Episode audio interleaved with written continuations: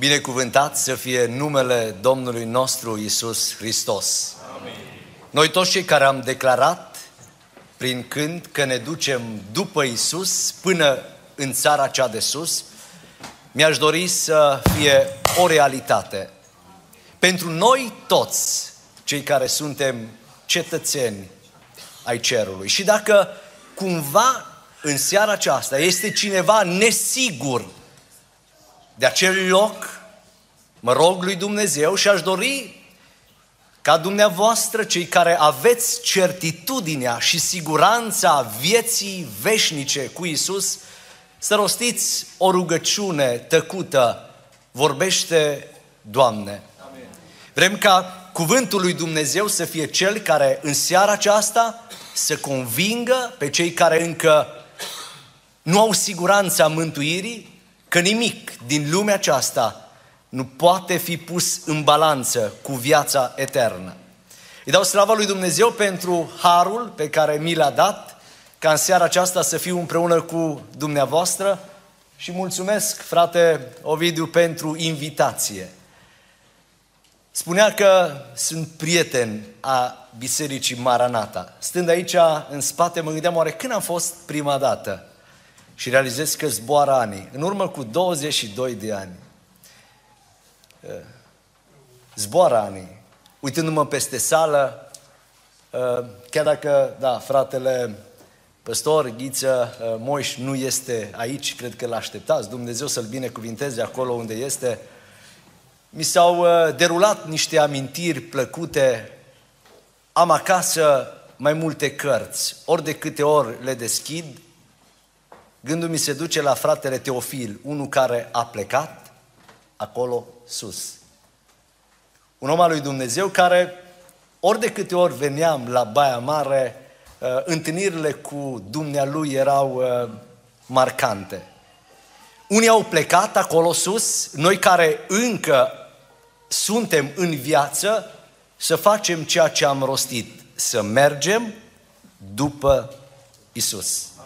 Chiar dacă urmarea lui Isus poate fi și dureroasă și costisitoare să mergem după Isus. Amin. În seara aceasta aș vrea să aduc înaintea dumneavoastră un mesaj care îl are în centru pe Isus.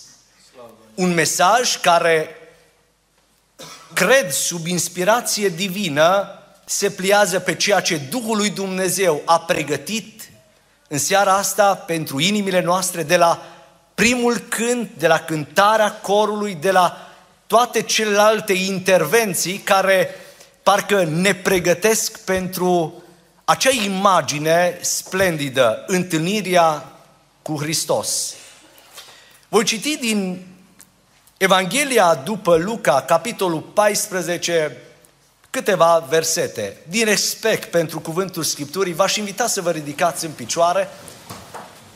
Cei care aveți Scriptura, vă rog să o deschideți la Evanghelia după Luca, capitolul 14, pagina în Sfânta Scriptură, ediția Cornilescu 1008.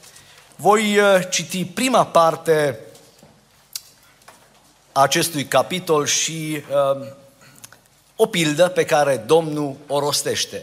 Citesc și prima parte pentru a înțelege contextul în care Domnul rostește această pildă. Într-o zi de sabat, Iisus a intrat în casa unuia din fruntașii fariseilor ca să prânzească. Fariseii îl pândeau de aproape. Și înaintea lui era un om bolnav de dropică. Iisus a luat cuvântul și a zis învățătorilor legii și fariseilor, Oare este îngăduit a vindeca în ziua sabatului sau nu? Ei tăceau. Atunci Iisus a luat de mână pe omul acela, l-a vindecat și a dat drumul. Pe urmă le-a zis, cine dintre voi, dacă îi cade copilul sau boul în fântână, nu-l va scoate îndată afară în ziua sabatului? Și n-au putut să răspundă nimic la aceste vorbe. Apoi, când a văzut că cei poftiți la masă alergau și alegeau locurile din tâi, le-a spus o pildă. Nu o să citesc pilda aceasta, voi citi următoarea pildă pe care o rostește Domnul, în contextul mesei unde era invitat. A zis celui ce îl poftise, versetul 12, când ai un prânz sau o cină, să nu chem pe prietenii tăi, nici pe frații tăi, nici pe neamurile tale, nici pe vecinii bogați, ca nu cumva să te cheme și ei la rândul lor pe tine și să iei astfel o răsplată pentru ce ai făcut. Ci când ai o masă, cheamă pe săraci, pe schilozi, pe șchiop, pe orbi și va fi ferice de tine, pentru că ei n-au cu ce să-ți răsplătească, dar ți se va răsplăti la învierea celor neprihăniți. Unul din cei ce ședeau la masă cu el, când a auzit aceste vorbe, i-a zis, ferice de acela care va prânzi în împărăția lui Dumnezeu. Și Iisus i-a răspuns, un om a dat o cină mare și a poftit pe mulți. La ceasul cinei a trimis pe robul său să spună celor pe poftiți, veniți, căci iată că toate sunt gata, dar toți, parcă fuseseră vorbiți, au început să se dezvinovățească. Cel din tâi i-a zis, am cumpărat un ogor și trebuie să mă duc să-l văd rogute, să mă ierți. Un altul a zis, am cumpărat cinci perechi de boi și mă duc să-i încerc. Iartă-mă, te rog. Un altul a zis, tocmai, tocmai acum am însurat și de aceea nu pot veni. Când s-a întors robul, a spus stăpânului său aceste lucruri. Atunci stăpânul casei s-a mâniat și a zis robului său, du-te de grabă în piețele și ulițele cetății și adu aici pe cei săraci, ciungi, orbi și șchiopi. La urmă, robul a zis, stăpâne, s-a făcut cum ai poruncit și tot mai este loc. Și stăpânul a zis robului, ieși la drumuri și la garduri și pe cei ce vei găsi, silește-i să intre, ca să mi se umple casa. Căci vă spun că niciunul din cei poftiți nu va gusta din cina mea. Amin. Vă invit să vă reașezați pe locurile dumneavoastră. Chiar dacă citirea se încheie pe un ton atât de trist și de grav, nici unul din cei poftiți nu va fi la cina mea. Noi cei care suntem aici și am primit chemarea lui Dumnezeu, cu credința că vom fi la acea cină în împărăția lui Dumnezeu, așa cum aminteam la început, mă rog ca El să ne binecuvinteze, să înțelegem ce avem de făcut pentru a fi acolo, în împărăția sa glorioasă. Luca 14 prezintă o zi din viața Mântuitorului, Domnului nostru Isus Hristos, o zi în care el, Domnul este invitat în casa unui fruntaș al sinagogii, invitat la masă. Înainte de prânz, Domnul face o vindecare a unui om bolnav de dropică. Dropica e o boală sau denumirea unei boli uh, într-un limbaj mai vechi, arhaic, astăzi actualizată, boala asta s-ar numi hidrofizie sau ascită. O boală care face să crească excesiv cantitatea de lichid. O boală incurabilă era atunci. În istorie sunt multe relatări legate de moartea unor persoane care au suferit de boala aceasta. Heraclit din Efes este unul care a murit de așită, de dropică. Ganaeus Domitus, tatălui Nero, acel împărat crunt, împărat roman, a murit de această boală. Adrian sau Hadrian, tot un împărat roman, a murit de boala asta. Ei, dacă în generația noastră poate mulți mor atinși de o altă boală, de cancer, atunci erau alte boli incurabile. și alți mulți oameni cu renume care li s-a menționat moartea în istorie, au murit de boala asta. Toma de Aquino a murit tot de boala aceasta. Ei, se întâmplă că un bolnav de dropică îl întâlnește pe Isus. Un mare har. E un mare har să-L întâlnești pe Isus. Orice întâlnire cu Isus a fost o întâlnire transformatoare. Fie vindecare miraculoasă, oricine a venit înaintea lui sincer, a plecat transformat. De aceea mă rog în seara aceasta ca întâlnirea noastră, întâlnirea cu Isus, să transforme viețile noastre. Omul ăsta bolnav de dropică se întâlnește cu Isus și este vindecat. Și fiind deja la masă, o minune, da? Cineva bolnav, incurabil, e vindecat. La masă, ca la masă. Povestești ce se întâmplă. Și din nefericire, multe din poveștile care sunt la masă poate nu au în centru ca subiect pe Hristos. Să ne ierte Domnul de toate acele vorbe care la masă au fost neziditoare. Ei, dar acolo la masă, Iisus vorbește despre locul de cinste la mese, despre smerenie, despre altruism, despre binefaceri. Și unul din cei care erau acolo uh, la masă, era probabil invitat dintre fruntașii uh, orașului, rostește o afirmație puternică. Și de această afirmație aș vrea să mă leg în seara aceasta. Ferice, spune el, de acela care va prânzi în împărăția lui Dumnezeu. Ferice de acela care va prânzi în împărăția lui Dumnezeu. La care Isus răspunde cu o pildă. Pilda celor poftiți la cină. Psalmistul în psalmul 65 relatează următoarele. Ferice de cel pe care îl alegi tu și pe care îl primești înaintea ta, ca să locuiască în curțile tale. Ne vom sătura de binecuvântarea casei tale, de sfințenia templului tău. Ferice! Ferice de cel pe care îl alegi tu.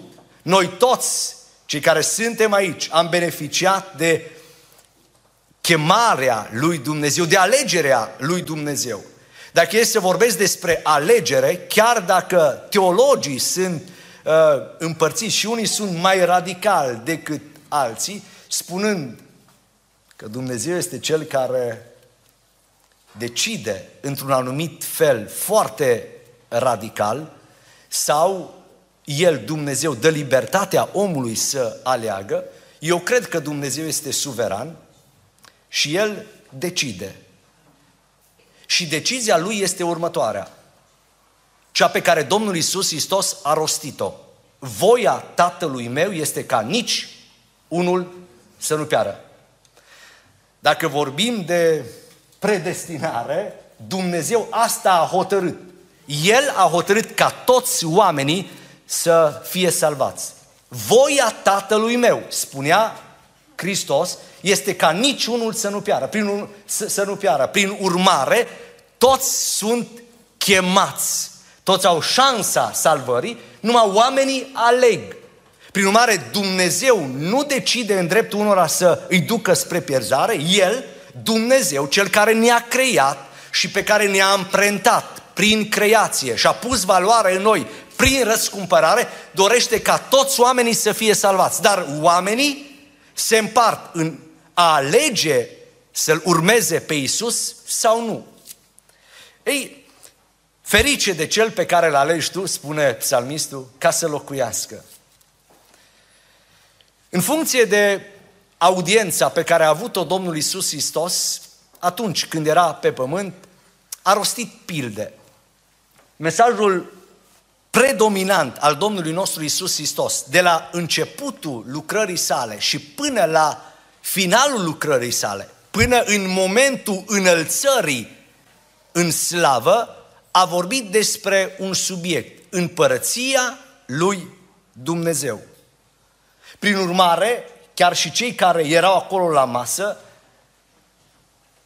auzind, cred, mesajul acesta repetat și repetat despre împărăția lui Dumnezeu, rostește această afirmație, ferice de acela care va prânzi în împărăția lui Dumnezeu.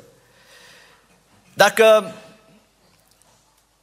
Domnul Iisus Hristos a avut de-a face cu agricultori, ca să-i facă să înțeleagă ce împărăția lui Dumnezeu, le-a spus, împărăția lui Dumnezeu se aseamănă cu cineva care a ieșit să semene sămânță.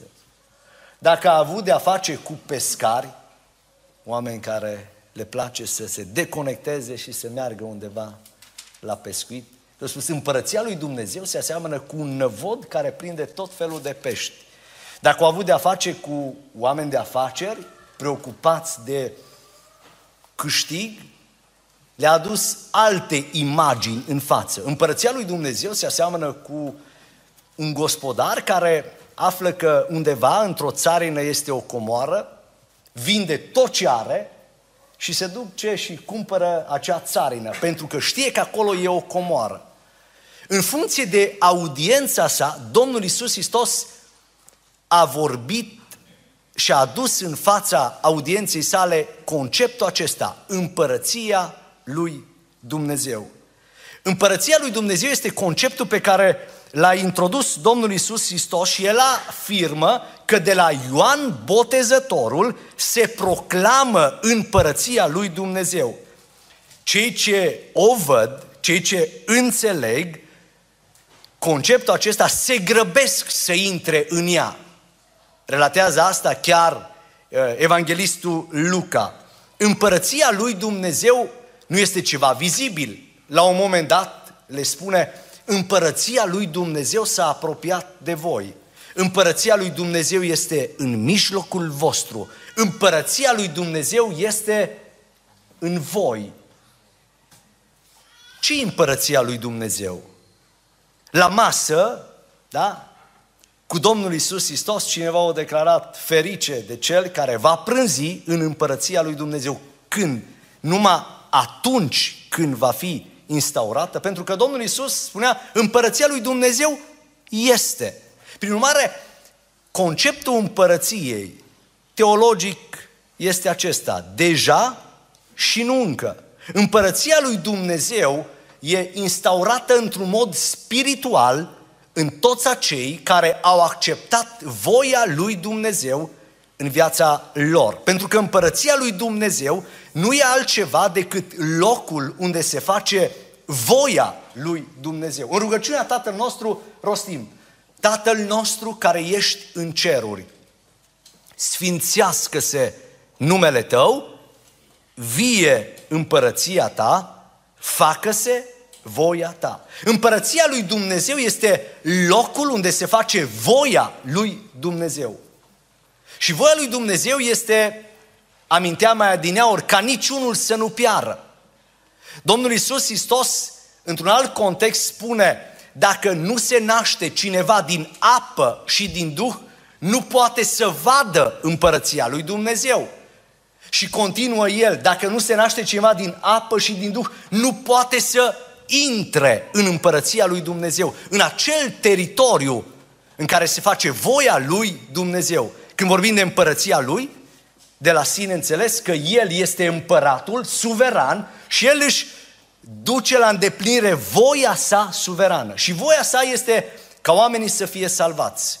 Drag prieten care în seara aceasta ești aici, ca să fii parte din împărăția lui Dumnezeu, nu dintr-o biserică, nu dintr-un cult sau o mișcare religioasă, ci din împărăția lui Dumnezeu, în primul rând trebuie să lași ca acest cuvânt al lui Dumnezeu și pe Duhul lui Dumnezeu să lucreze în tine transformare și să-ți înnoiască mintea printr-o naștere din nou. Iar prin botez nu faci altceva decât un gest prin care arăți că ai intrat în împărăția lui Dumnezeu. Iar de acolo, încolo, tot ceea ce se manifestă în cadrul împărăției este pace, neprihănire, bucurie în Duhul Sfânt.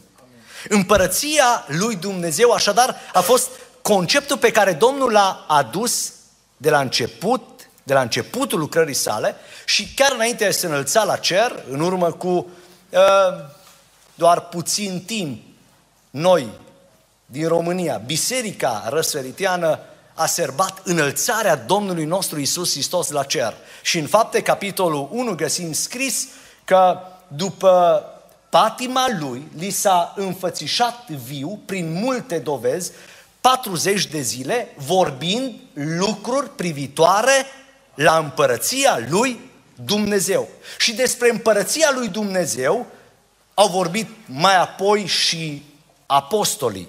Dacă ar fi să privim în toată cartea faptele apostolilor, vom vedea că începe cu acest concept al împărăției lui Dumnezeu și se sfârșește cu împărăția lui Dumnezeu. Pavel, la Roma, ă, închis într-o detenție deschisă, putea să fie vizitat. Ă, chiar ultimul verset din Cartea Faptele Apostolilor spune așa, Citesc și penultimul. Pavel a rămas doi ani întregi într-o casă pe care o luase cu chirie, primea pe toți cei ce veneau să-l vadă.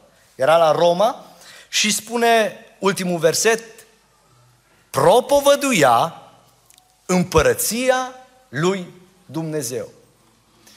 Împărăția lui Dumnezeu. Iisus, Domnul nostru, a dat definiția împărăției lui Dumnezeu în cele două versuri din rugăciunea Tatăl nostru la care am făcut referire adineaori.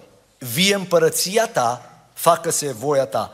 O împărăție, da, e, sau regat, sau împărăție, e o formă de guvernământ în care voia suveranului, împăratului, este legea supremă în acel teritoriu. Voia împăratului este Constituția pentru acel imperiu. Prin urmare, împărăția lui Dumnezeu este acel loc în care se face voia lui Dumnezeu. Și odată ce ai intrat în împărăția lui Dumnezeu și operezi în lumea asta după principiile împărăției, nu ai decât dorința aceasta ca împărăția lui Dumnezeu să vină într-un mod plenar atunci când Hristos va reveni. Prin urmare, împărăția are acest concept. Deja și nu încă. Împărăția lui Dumnezeu se manifestă acum, dar o așteptăm să vină. Într-un mod plenar, chiar dacă nu avem detaliile cum se va desfășura. Ei, acest uh, învățător, acest om care era la masă, unul din cei care ședea la masă, a spus ferice de acela care va prânzi în împărăția lui Dumnezeu. Domnul Iisus Hristos, într-un alt context, spunea că nu orice cine îmi zice, Doamne, Doamne, va intra în împărăția lui Dumnezeu, ci cel ce face voia Tatălui meu. Dragul meu, frate și soră, prieten, ca să fim odată în împărăția plenară a lui Dumnezeu, trebuie în viața noastră să se facă voia lui Dumnezeu. Și mă rog ca Dumnezeu să ne dea putere să o acceptăm în viața noastră. Aveam noi niște versuri pe care le cântam, probabil se cântă și aici, legat de voia lui Dumnezeu. Dacă ar fi să nu accept voia lui Dumnezeu și voia mea, Dumnezeu să mi-o sfărâme și rugă... cântarea asta e o rugăciune foarte dură, printr-o lovitură grea. Vrem voia lui Dumnezeu să se facă în viața noastră nu printr-o lovitură grea, ci de bunăvoie. O plăcere să fac voia lui Dumnezeu. De aceea spunea uh, Domnul, oricine aude cuvintele mele și le face, îl voi asemăna cu un om cu judecată, cu rațiune. Un om care gândește, un om inteligent, care și-a zidit casa pe stâncă. Un om care raționează bine. Ca să fii parte din împărăția lui Dumnezeu, trebuie în primul rând să îți dorești aceasta. Singura mențiune legată de împărăția lui Dumnezeu uh, la care mai fac uh, referire acum, înainte de a privi la o întrebare și de a medita la această întrebare, ce te ține departe de împărăția lui Dumnezeu? Sau ce te face să nu fii la acea masă în împărăția lui Dumnezeu? Dacă acum împărăția lui Dumnezeu se manifestă la nivel spiritual, într-un mod liniștit, la revenirea lui Hristos și am cântat Vino, Doamne Iisuse, atunci împărăția va fi instaurată într-un mod plenar. Dar refer, ă, făcând referire la pilda aceasta, vedem Domnul Iisus Hristos așa cum aminteam mai adineaori, în funcție de audiență, a vorbit prin pilde, prin imagini, ca oamenii să înțeleagă anumite concepte. Prezintă pilda celor care au fost invitați la cină. Cumva, invitația ne surprinde. Invitația, orice invitație, te surprinde, te onorează, te simți important atunci când ești invitat la un eveniment, la un nuntă, la când ești invitat la orice uh, eveniment, la un ospăț, te simți onorat, aduce un plus de valoare, te bucură. Dar invitația aduce cu sine și obligație. Trebuie să răspunzi cu da sau ba, da sau nu. Nu poți fi neutru. Să primești o invitație și să spui uh, și doresc, da, nu. Ori da, ori ba. Pilda ne prezintă o cină mare, un om mare, da? adică un om bogat, nu e specificată naționalitatea, dar dacă a dat o cină mare, era clar că era un om mare, că altfel nu putea să dea o cină mare. Mulțime mare, mulțime multă, invitați, uh, veniți, toate sunt gata. Dar se întâmplă ceva. Când colo, scuze, scuze, scuze. Stăpânul s-a mâniat și a trimis pe robii săi să aducă pe alții. Din punct de vedere teologic, evreii au fost primii care au fost invitați la cină. Au fost primii care au fost invitați să intre în parametrii împărăției lui Dumnezeu. Știți imaginea? Și mai fac uh, o incursiune în Vechiul Testament. În cartea Daniel uh, găsim uh, scris modul în care Nebucanețar la un moment dat a avut uh, acea viziune pe care n-a înțeles-o și a chemat pe robii săi și numai pe robii săi, pe înțelepții săi pe toți cei din uh, împărăția Babilonului să spună uh, ce a visat. Și înțelepții au spus, împărate, ești un pic exagerat, adică spune în primul rând ce ai visat și noi spunem ce înseamnă ce ai visat. Și el, Nebucandețar, spune, nu, nu, să-mi spune și ce am visat și ce înseamnă. Și în împărăția Babilonului a fost un om. Și Nebucandețar primește această informație. Este un evreu care poate să spună și ce ai visat și ce înseamnă ce ai visat. Dar Daniel, într-un stil foarte plăcut, modest, smerit, spune, nu eu descoper taine, ci Dumnezeu.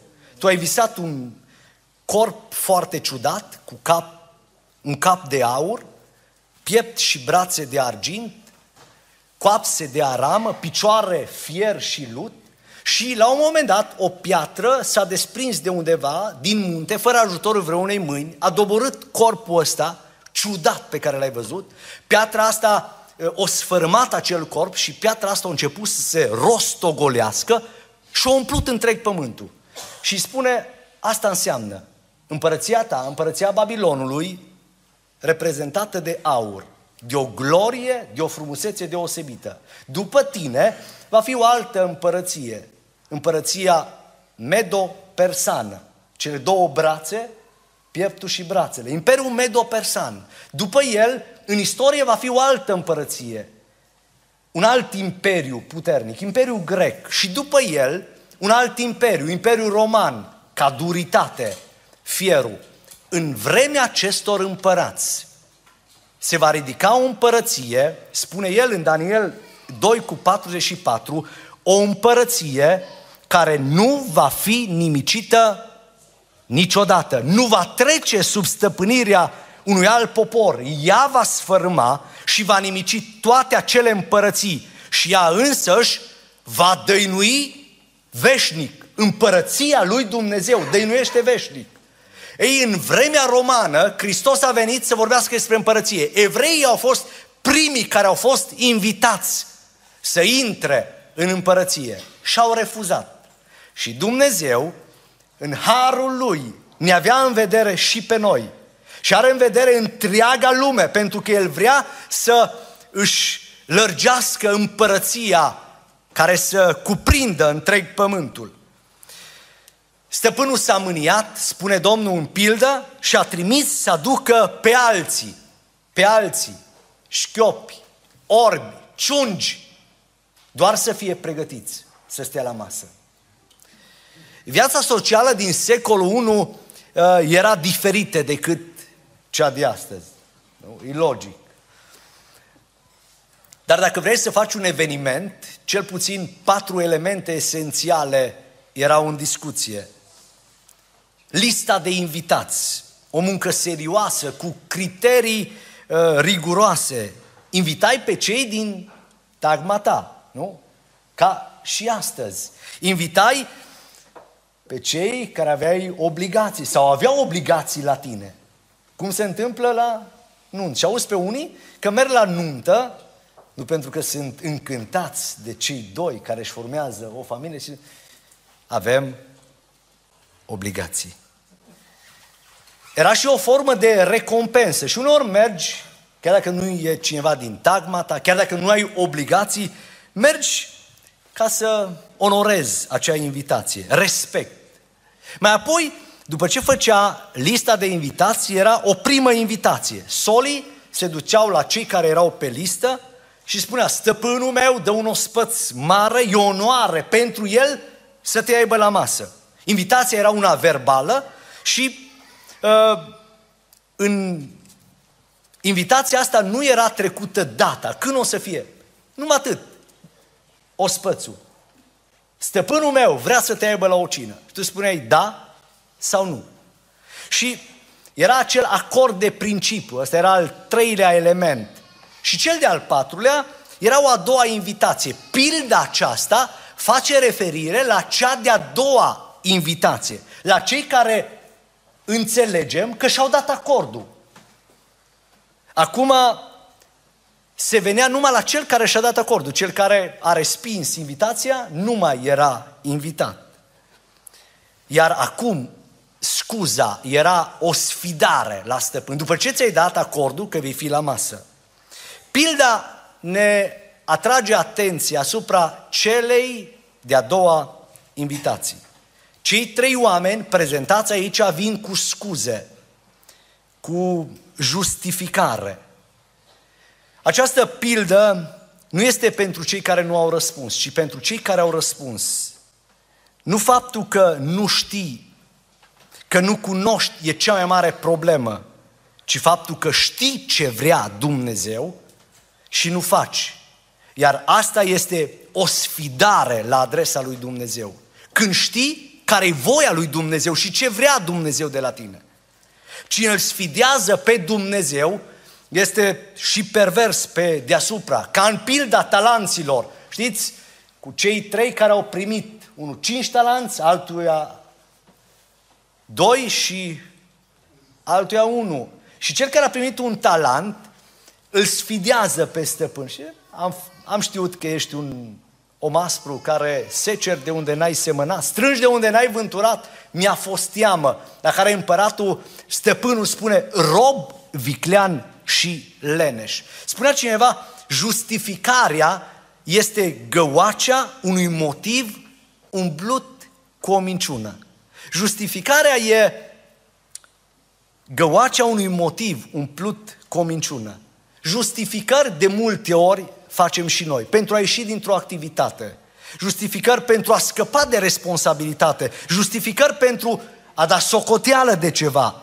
Justificări pentru anumite acțiuni păcătoase. Imediat se justifică. Ă, mediul a fost vinovat. Decizia ta, dacă ai făcut o greșeală, chiar dacă și mediul are o anumită influență.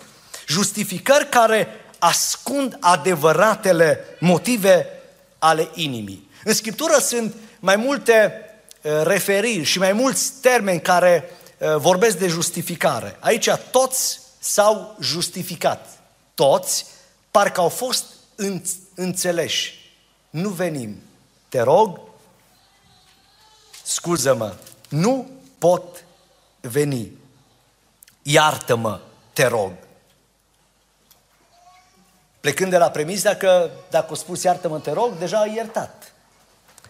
Termenul în limba greacă e paraetomai, para. De lângă aetomai, a cere, a implora, a cere să fie scutit, scuzat. Toți au început să se scuze. Scuză-mă, dar a te scuza nu înseamnă că ești absolvit de vină. Dacă numai îți cer scuze. Uh, o persoană care aduce motive care sunt neverosimile pentru a accepta o invitație. Într-o analiză suncintă, ca o concluzie la ceea ce aminteam mai adineaori, ce te ține departe de ospățul din împărăția cerurilor, putem sumariza în felul următor. Omul e marcat de posesiunile lui. În primul rând, poți să fii departe de împărăția lui Dumnezeu, poți să lipsești de la masa din împărăția lui Dumnezeu, că te ține departe de aceasta posesiunile. Terenul cumpărat îl ține departe de marele ospăț.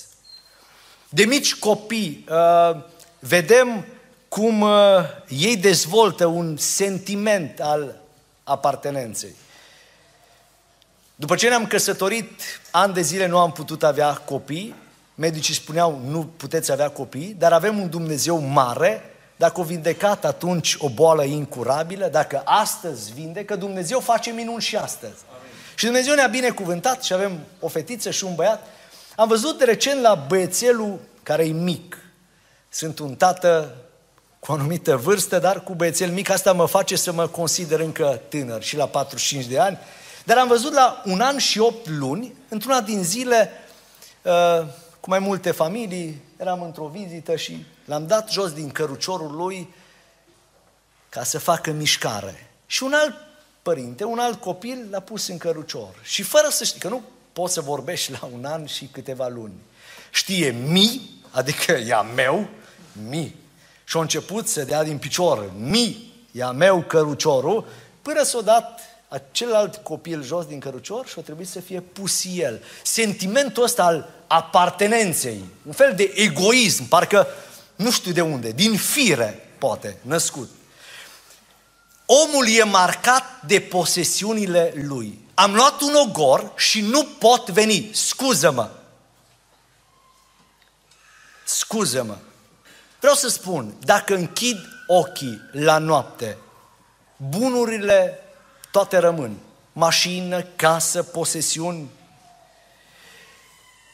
Atunci când idolul materialismului își pune amprenta pe noi, atunci când iubim lucrurile mai mult decât pe Dumnezeu, atunci când îți stabilești greșit prioritățile, poți să rămâi departe, pe lângă împărăția lui Dumnezeu. Nu ești parte la masa cerească. Ucenicii au rămas uimiți de cuvintele lui, spune Marcu, în capitolul 10, versetul 24, Iisus a luat din nou cuvântul și le-a zis, fiilor, cât de nevoie este pentru cei ce se încred în bogății să intre unde? În împărăția lui Dumnezeu. Mai lesne este să treacă o cămilă prin urechea unui ac decât să intre un bogat în împărăția lui Dumnezeu. Mă rog ca Dumnezeu să ne binecuvinteze pe noi toți, binecuvântați de El cu ceea ce avem, să înțelegem că tot ceea ce este valoros îi raportarea noastră la El și lucrurile astea materiale care sunt date de El nu ar trebui să ne ține departe de masa cerească. Al doilea aspect, dacă omul e marcat de posesiunile lui și materialismul te poate ține departe de cina cerească, omul e marcat de activitățile lui, nu doar de posesiuni și dacă vreți, idolul muncii obsesive te poate ține de departe de cina cea cerească. Dacă și-a cumpărat 10 boi, e clar că era un business. Nu și-a luat o pereche de boi, și-a luat 5 perechi de boi, 10 boi. Și spune, mă duc să încerc. Să încerc încă o dată. Când i-au cumpărat, cel mai probabil că i-a încercat. S-a uitat la ei, că poate să lucreze cu ei. Idolul muncii obsesive aș putea o defini în felul următor. A iubi munca mai mult decât pe Dumnezeu. A iubi munca mai mult decât pe Dumnezeu. A rânduit, spune tot Marcu, Domnul Isus Hristos pe cei 12 ca să-i aibă cu sine și a trimis să propovăduiască. Le-a dat putere să vindece bolile, să scoată dracii, am realizat în dreptul meu ca slujitor că uneori poate munca, munca chiar spirituală, mă poate ține legat. Hristos ne-a chemat în primul rând să avem o relație personală cu ei. I-a chemat pe cei 12 ca să-i aibă cu sine. Și mai apoi le-a dat putere să vindece, i-a trimis să predice.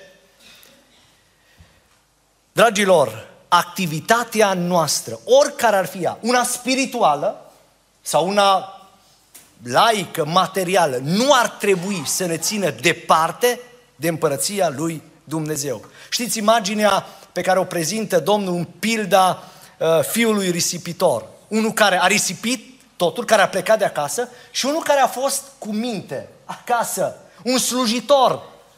Îi spune tatălui, eu ți-am slujit ca un rob și n-am nimic. Muzică, jocuri, bucurie că cel pierdut s-a întors și el rămâne afară și nu a putut să se bucure. Martea făcea mâncare, sluja și ea și nu a putut să se bucure de prezența lui Isus. Dacă închid ochii la noapte, activitățile mele, oricare ar fi ele, de orice natură, spirituală, de slujire, pastorație sau orice altă activitate, activitatea se derulează mai departe. Și poate chiar mai bine, fără mine. Prin urmare, nu ar trebui să ne îndepărteze sau să ne țină departe de cina cerească activitățile noastre. Dumnezeu să ne ajute la aceasta. Și cel de-al treilea aspect, ca și concluzie, omul e marcat de posesiune, am spus, de activități și de evenimentele vieții. Cel care s-a căsătorit nu trebuia ca evenimentul vieții lui să-l facă să-și calce cuvântul. Evenimentele vieții oare te țin departe de împărăția lui Dumnezeu? Am văzut și la noi la Cluj și probabil și la Baia Mare. Nu știu, să la Baia Mare nu se întâmplă așa.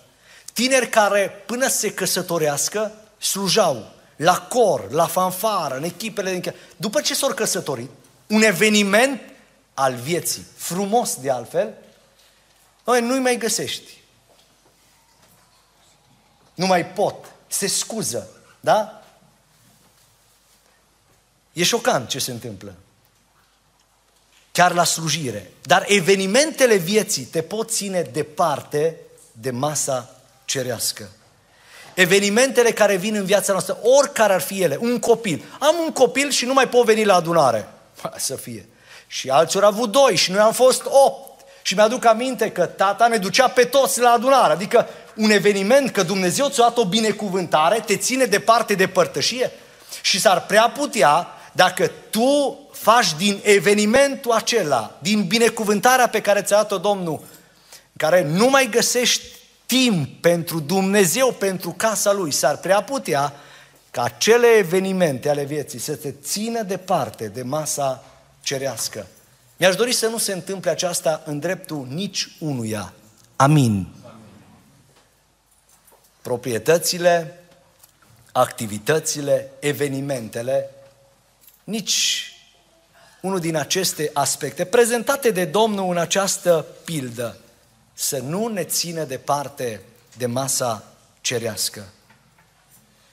În Luca 14, versetul 21, Iisus spune că nimeni nu trebuie să ne depărteze de Dumnezeu.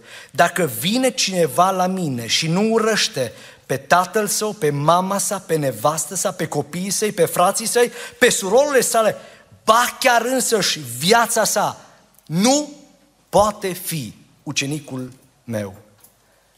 La ospățul veșnic, Domnul Isus ne va sluji.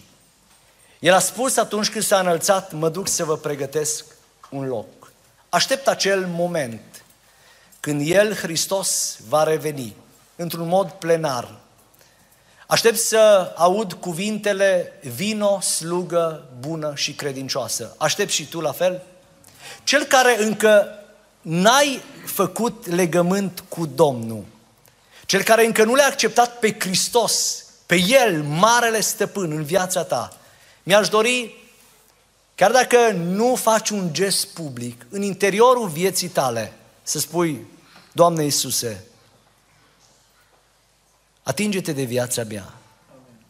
Viața mea aici, 45, 50, 70, 90 de ani, să ai. Nu de mult am mormântat pe cineva de 100 de ani din comunitatea noastră. 100 de ani să ai. Se termină. Veșnicia nu are limită. Mi-aș dori ca acolo, în veșnicia lui Dumnezeu, așa cum suntem aici toți, să fim acolo, să ne bucurăm de prezența Domnului Isus, Cel care s-a dus să ne pregătească un loc. Suntem copleșiți și onorați de invitația Lui. Veniți! Am acceptat pe Domnul Isus în viața noastră, să acceptăm să umblăm în voia Lui, pentru că odată, în glorie, să ne primească. Dumnezeu să ne ajute la aceasta. Amin.